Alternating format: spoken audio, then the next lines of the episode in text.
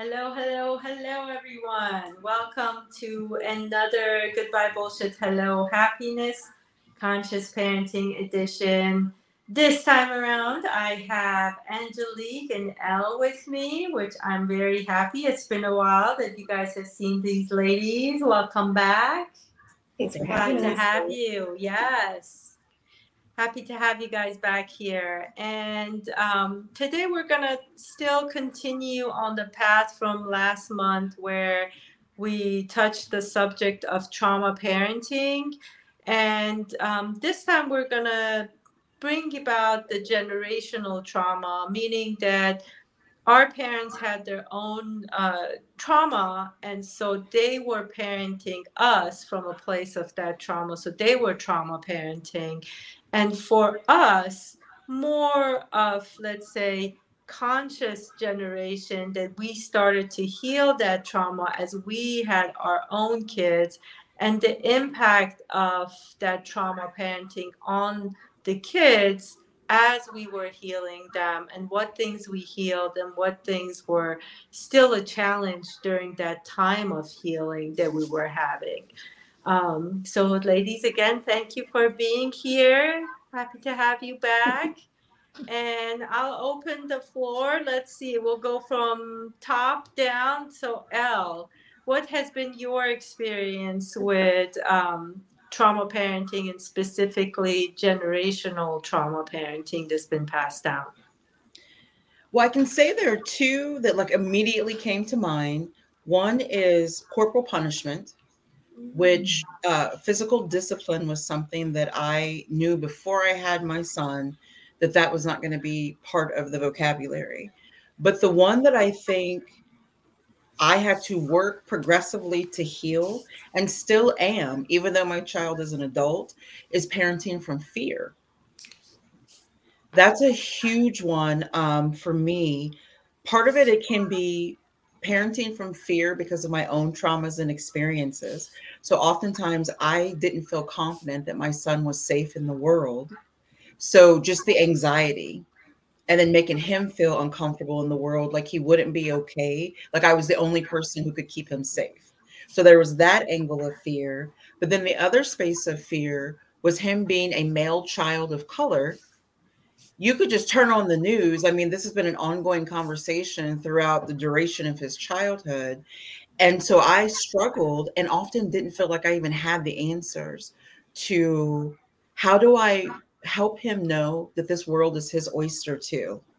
Because I felt like I was participating in what kind of this larger kind of unconscious society was creating if I made him feel like he can't drive down the street, you can't walk down the street, everybody around you thinks you're not going to be enough because of your pigment. Like, I didn't want to kind of infect him with this belief mm-hmm. individual being, but he does have to survive in a world with people who don't necessarily think like him.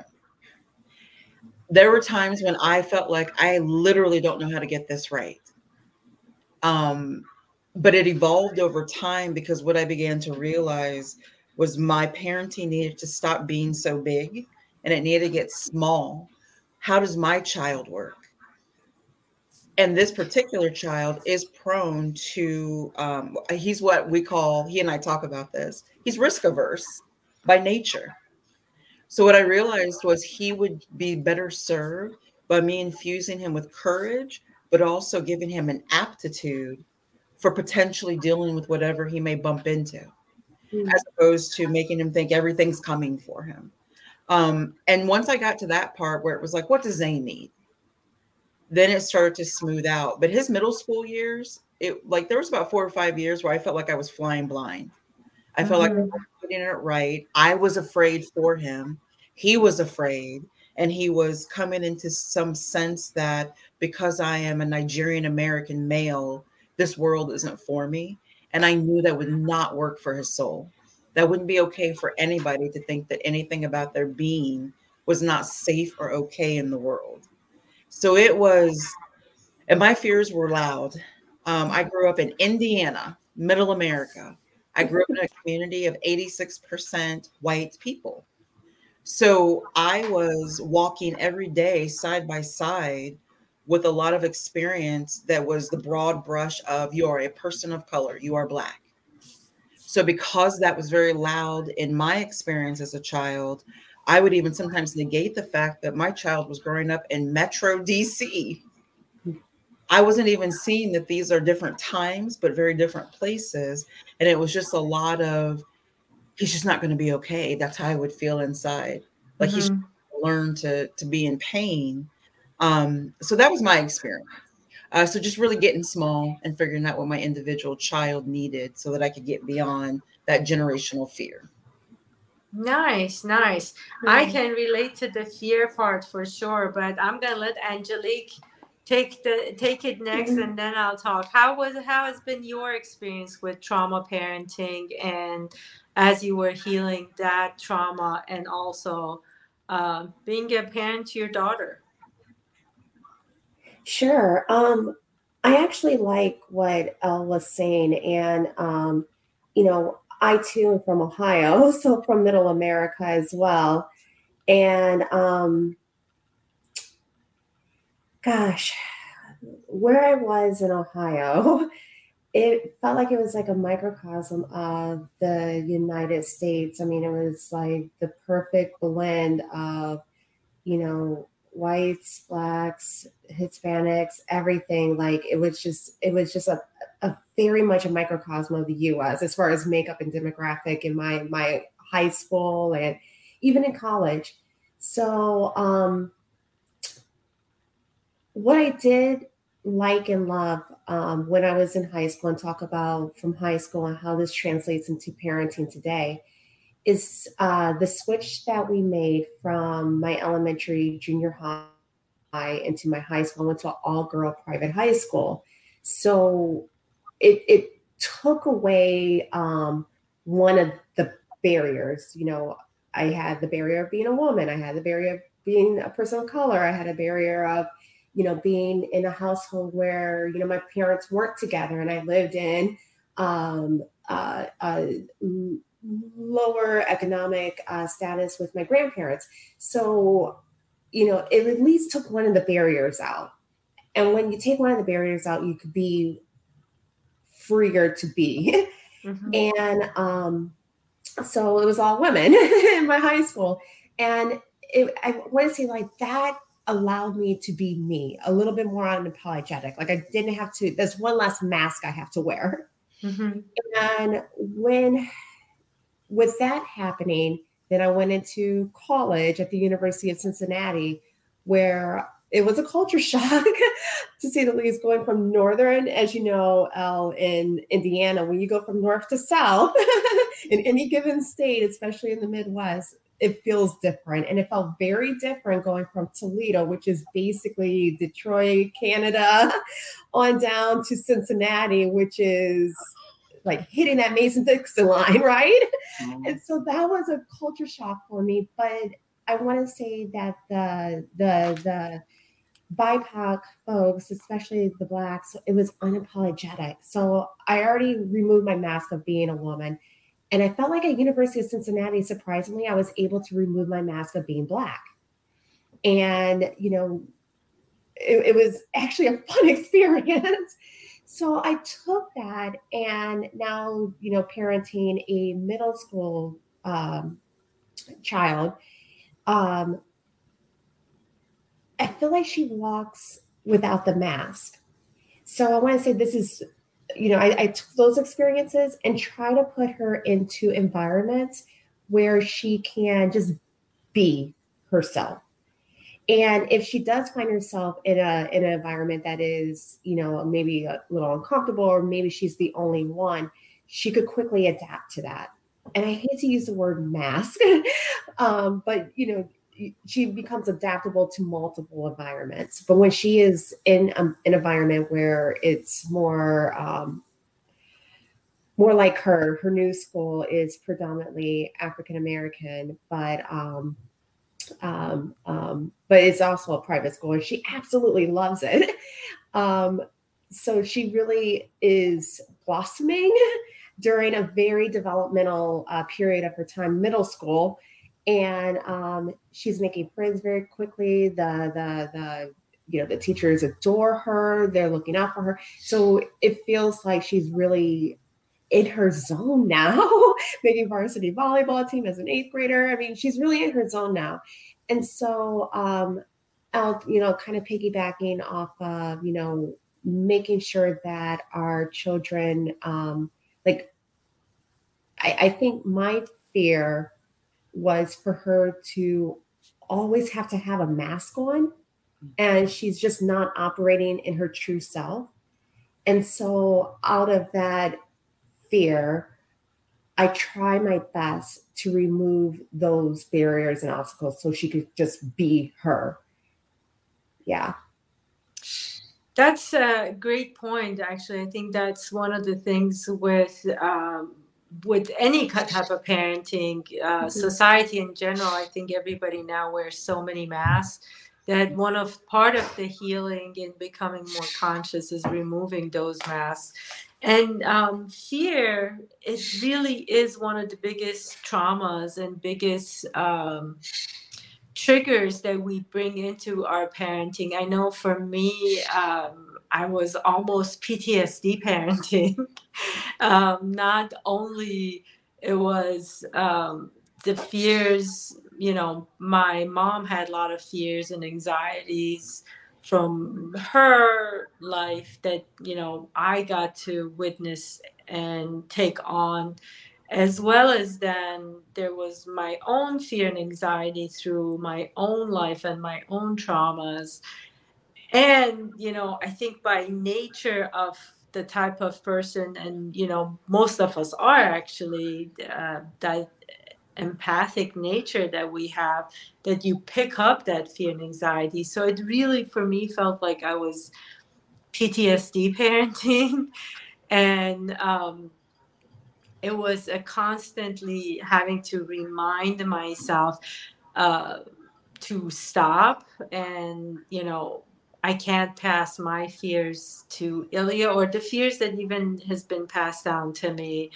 And also um, last time we talked about this, just moving away from, and you said it, Elle, what is, what is right for me and what is right for this kid in front of me. Forget everybody else, forget everything else that the outside is telling me, let's bring it back to this kid.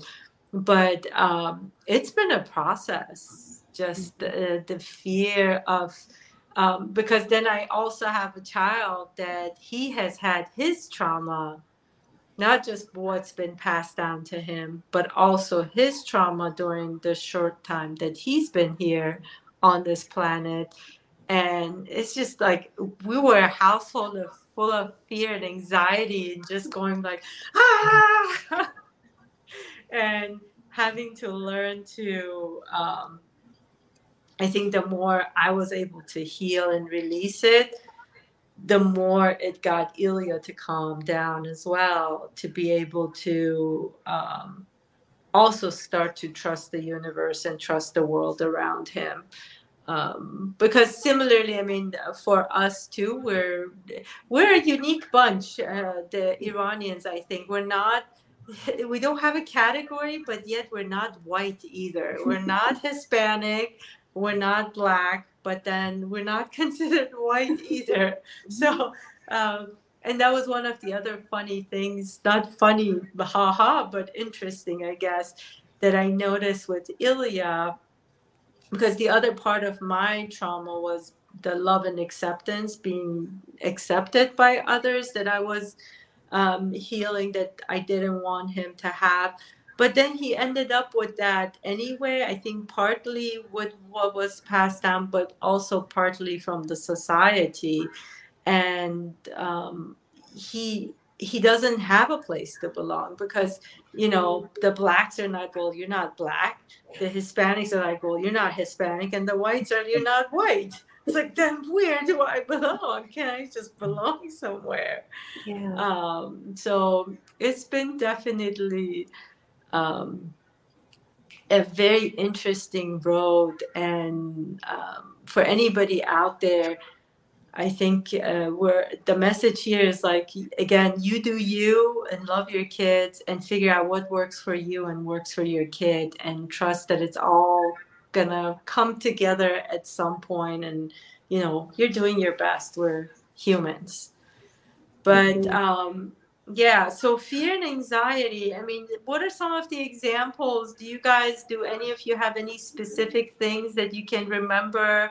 for fear and anxiety that um, you know something happened and you're like oh let me back out and let me do this differently or you could see i know for um, i was thinking for ilya one of the main things was um, where i have my own fears one of our biggest things challenges has been um, sleepovers Hmm. That that was my biggest fear trigger.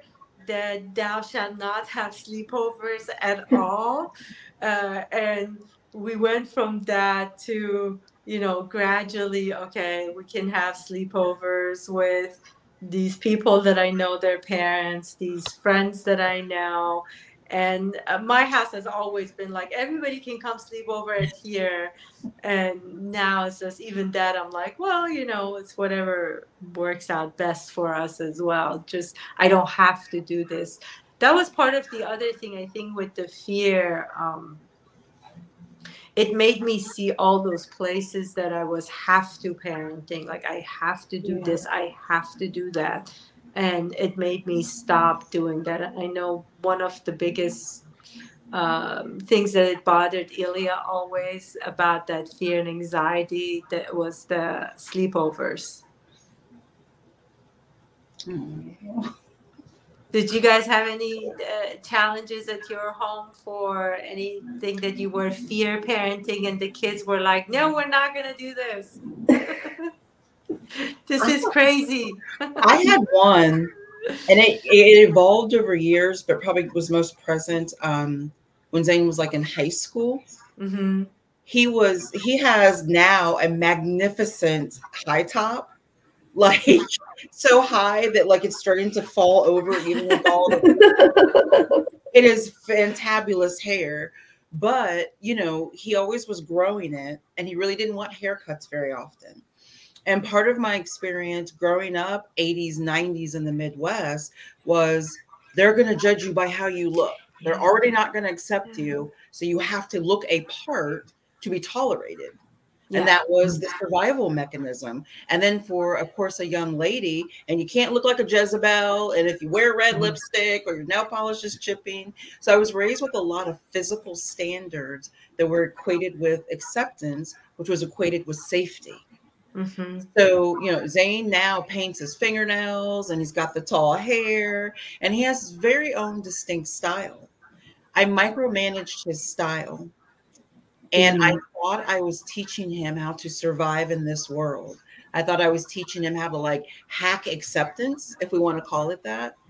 But there was a day, I don't even remember what it was all about, but I had had it about him not getting a haircut. I was losing it. I mean, I was behaving very badly. Bona fide temper tantrum parenting. Rah, rah, rah, rah. I've had those. I've had those. I mean, it wasn't sexy. It wasn't pretty. I would have been totally ashamed if there had been a video camera. I was just losing it. And and certainly I was probably because I often was um, as a parent tired. I remember mm-hmm. it was the end of the day. It was something on my to-do list that felt like it had been there too long. But I looked at him and I could see I was breaking his spirit. And in that moment, it had nothing to do with him being black, with him being a boy, with him being anything but himself. I was breaking his spirit. I was making him feel that his individual expression would not be okay. And it was really heart wrenching to realize mm-hmm. the world didn't do that to my child. I was the single most powerful catalyst for making mm-hmm. question whether or not he was okay. Mm-hmm. I mean, even now I get chills because it was like, as much as we love our children, it is a crusher when you realize that you were the conduit for damaging their sense of self. And so mm. I still wanted him to get the haircut because I actually thought it would make his hair grow better. But then it wasn't the point that I was making. And so I just threw my hands up and I was like, you know what? Do you? Now, what I did not do then that I didn't do until later, and I wish I had done it differently, was I didn't apologize to him immediately. So I backed off of it and like handed that autonomy back. But I wish I had just said, this isn't how the world has to be. And I, were, I was wrong. I came to it later. I just wish I had come to that apology sooner. I love that. Mm. And what the things that you said that I want to bring out a little bit more for everybody is that it is such a healing experience though for you and him those moments that you recognize. I know you called it soul crushing but it truly was a healing moment for both of you. And how beautiful and amazing to have those moments with your kid. Mm-hmm. and the other part of this is that i hope everybody listening is that parenting is going to have a lot of ugly moments there are a lot of moments. Yeah. Not, everybody thinks we're gonna have to be perfect, and you know, oh my God, if somebody sees me right now, I'm like, I people out there already think this is the crazy house. You know, there is screaming coming from this house. My child has ran outside and was screaming outside at uh, different times in his life, and you know, I've had like, you know, when the weather's nice, the house, all the windows and doors are open. So everybody can hear whatever is going on around this house. So True. it's not, but I also think you got to be realistic that those are part of life and that in those moments you can mm-hmm. find those healing experiences for both of you as well those recognitions come in those moments. If you are sort of stepping back and looking at it and remembering that you have your own traumas that you don't want to pass down to your kids. And forgiveness one of the biggest points that you brought up uh, it goes a long way. Every chance every opportunity i get um, i tell ilya i'm sorry I'm sorry. Can mm-hmm. you forgive me? There's sometimes I randomly just say, Hey, Ilya, you know, I'm sorry. And he's like, What? It's like, well, you know, and one of the things that yeah. recently I said was the acceptance part because uh, for you it was the looks, for me was behavior. I was mm-hmm. trying to box him in a way with his behavior that the people are more accepting that he doesn't lose friends that he has friends around him so he feels loved and connected. But what i was doing was actually the opposite because then that fear was making him even more fearful of his behavior of okay how do i need to behave then around people if my behavior is not correct? Which um, wasn't my intention at all and i had to go backward and say, okay, no, forget this. You do you. That's the best way. So go ahead, Angelique. Oh no, I Elle, I really enjoyed what you said. Um, especially with the the the acknowledging that what you wish you would have done is apologize right after and I think that's very relatable. Also, the the temper tantrum parenting, we've all been there. and and and and it happens when we're, we're when we're tired, mm-hmm. and it's a tired that does uh, say one night sleep does not cure this tiredness. Mm-hmm. it's it's it's built up within ourselves, and I've been experiencing this um, as of lately. Actually, it's that we're just on this go, go, go, do, do, do, check off boxes, whether it's work or to-do lists at home or grocery lists or running. It's like we're we're constantly on the go. And and um you know, sometimes we I wish I do have some of the freedom that my daughter has. like I almost envy that a little bit. And and you know, when I'm doing X and Y and Z all at the same time. And then I see my daughter like, oh, what's for dinner? Oh, nothing. Okay, I'm just going to go off. Like I, I almost envy that freedom. and and um, I think that's where my projection comes in is that uh, I, I see it as a sign of not being grateful. And I'm like, you're so ungrateful. You see me doing all of this. You see me doing, doing, doing. Why don't you help? and and I think that you know I project that onto my daughter when, you know, rewind to when we were 13 our only lives were basically school and friends, friends in school and maybe some sports. so um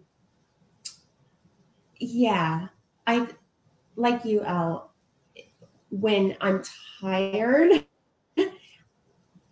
and when it's more than just a tired that sleep will cure or a Snickers bar, um, um, I do have to pause and not to project that tiredness on my daughter.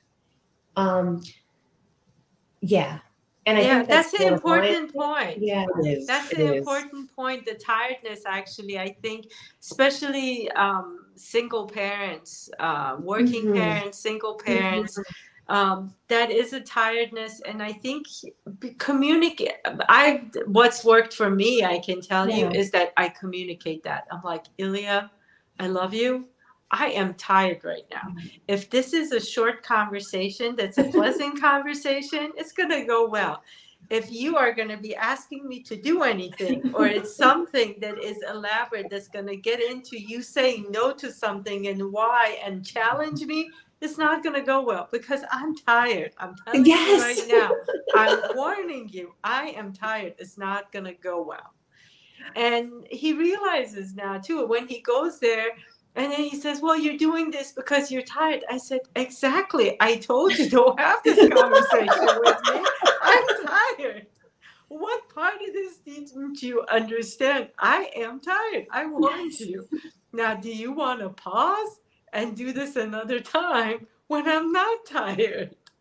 Because we need to, I think the parents is like, we think we got to go, go, go, and we have to do everything. I'm like, no, I need my time now because if I don't get my time, it's going to be very unpleasant for both of us later. So it is setting boundaries with your own children. No, it's a and thing. It's real. No, with our own kids, like we do yeah. have to tell them. And I think as parents, we, we we're vulnerable with our kids, but we're not. You know, saying I'm sorry is hard. Mm-hmm. It's hard to say, "Look, honey, I'm tired.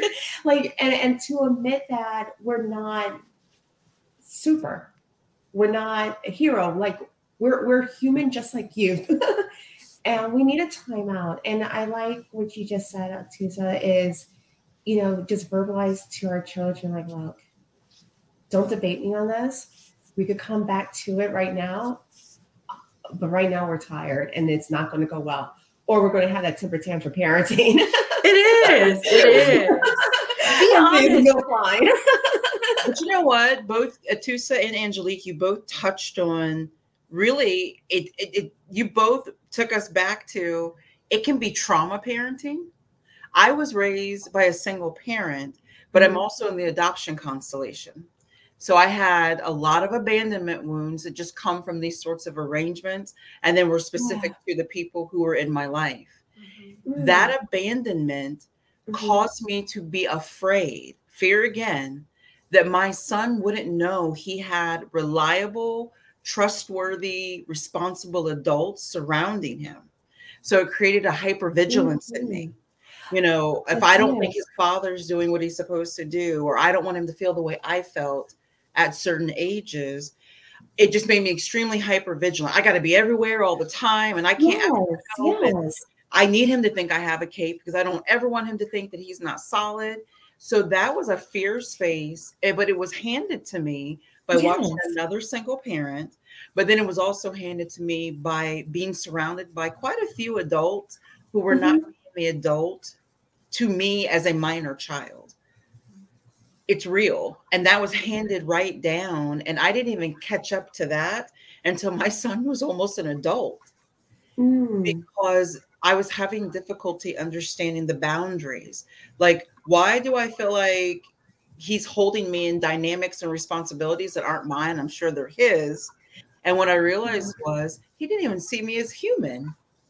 And I was fully responsible for that. pretending to wear that damn cape created a lot of challenges in changing to an adult parent dynamic as opposed to adult child dynamic. And I really did manufacture the mask. I cultivated this kind of super mom thing. And so he was like, uh, what what's going on here now? Like, put the cape back on. I like that lady. yeah, Tired. yeah, yeah. Like Mm. dropped to the ground tired. I, I love I, I similar. Yes, yes. I the the cape that you're talking about. I didn't start out by saying no. You know, being honest with where I was. I hundred percent because of the fear, because I needed to be make sure that he knows he's supported and he's got. You know, I have his back. I had this cape. And then when I said, okay, no, I am not a superhero here. I am a human.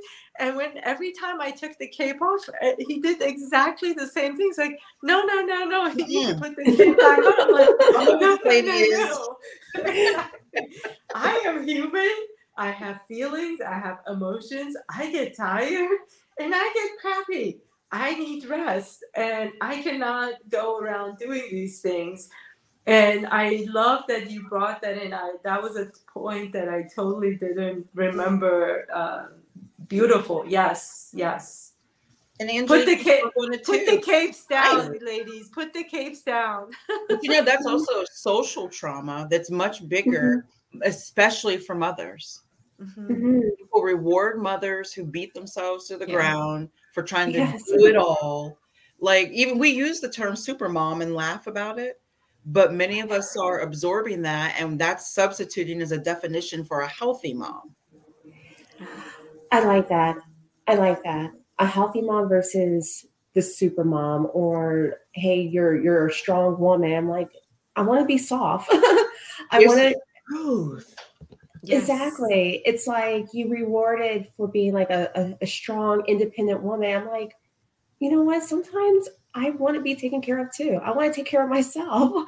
I want to sleep in. I want to do nothing for 24 straight hours, but maybe read a book. Like we want to be soft Yeah. at times. We want to be feminine at times. We don't want to, especially again as single mothers or as working moms or entrepreneurial moms or, you know, like put that adjective in front of mom. Like we are all of those. And sometimes we just want to be Angelique. Sometimes we just want to be Elle. Yeah. Just we want to just be Atusa. Like we just want to be us and not a blank type of mom or a t- Whew, yes and Great. also al you you mentioned before um, and it kind of um, ties me back to how i was as a child how my dad was and he was he worked himself crazy i mean he used to run to work as training which was about 30 miles then work double, triple shift as an electrician in a nuclear power plant, and then maybe bike ride home. Like, and then he coached and he, he did it all. And then he snapped and then he left. And so, talk about, you know, this next level of expectations and work, work, work, work hard to provide. And then he just bottomed out and crashed and then left. And so, abandonment.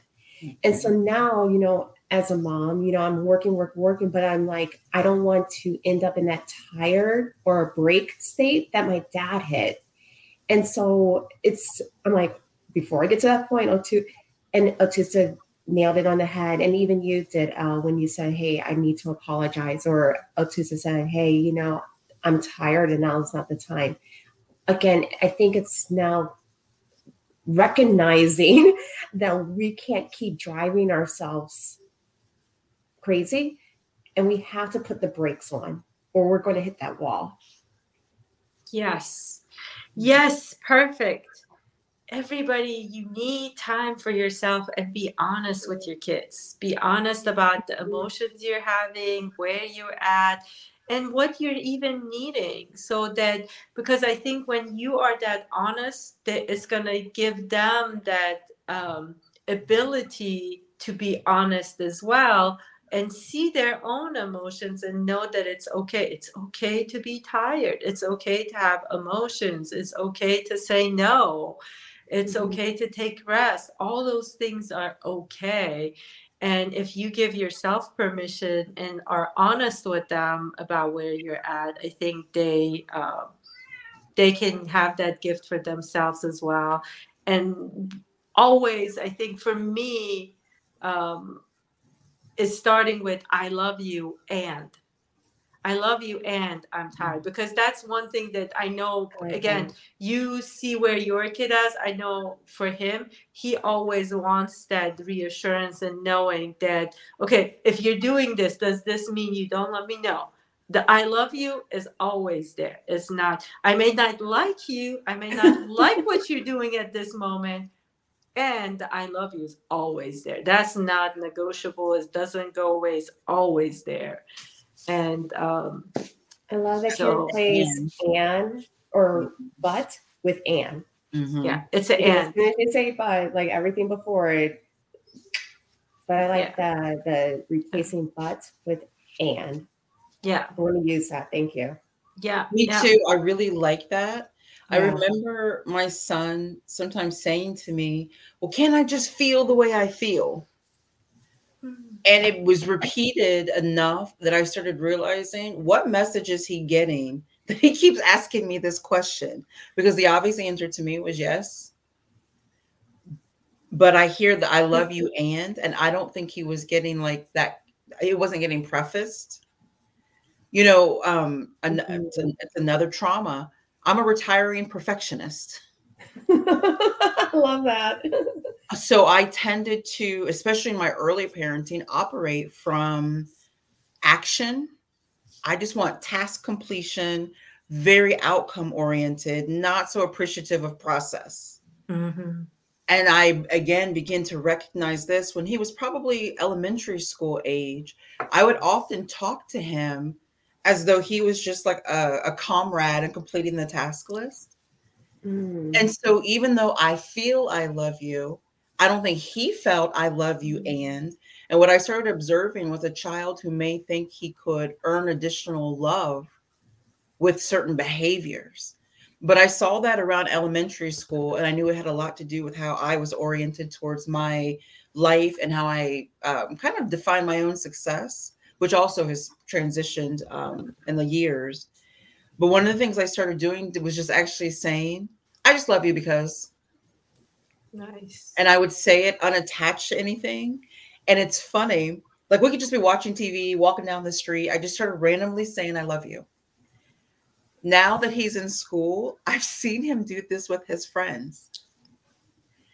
And he has commented to me that he has more than one friend who said they didn't say, I love you at all in their own home.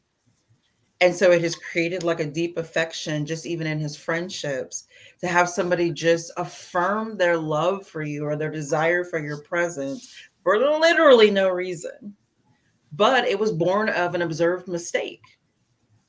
And the mistake was only observed once, you know. And so I, I and I share this story not only because I love what you said, atusa but also probably the most profound things I learned and pivoted in parenting were when my child was reflecting something back to me that I knew was not my intended message. Mm-hmm.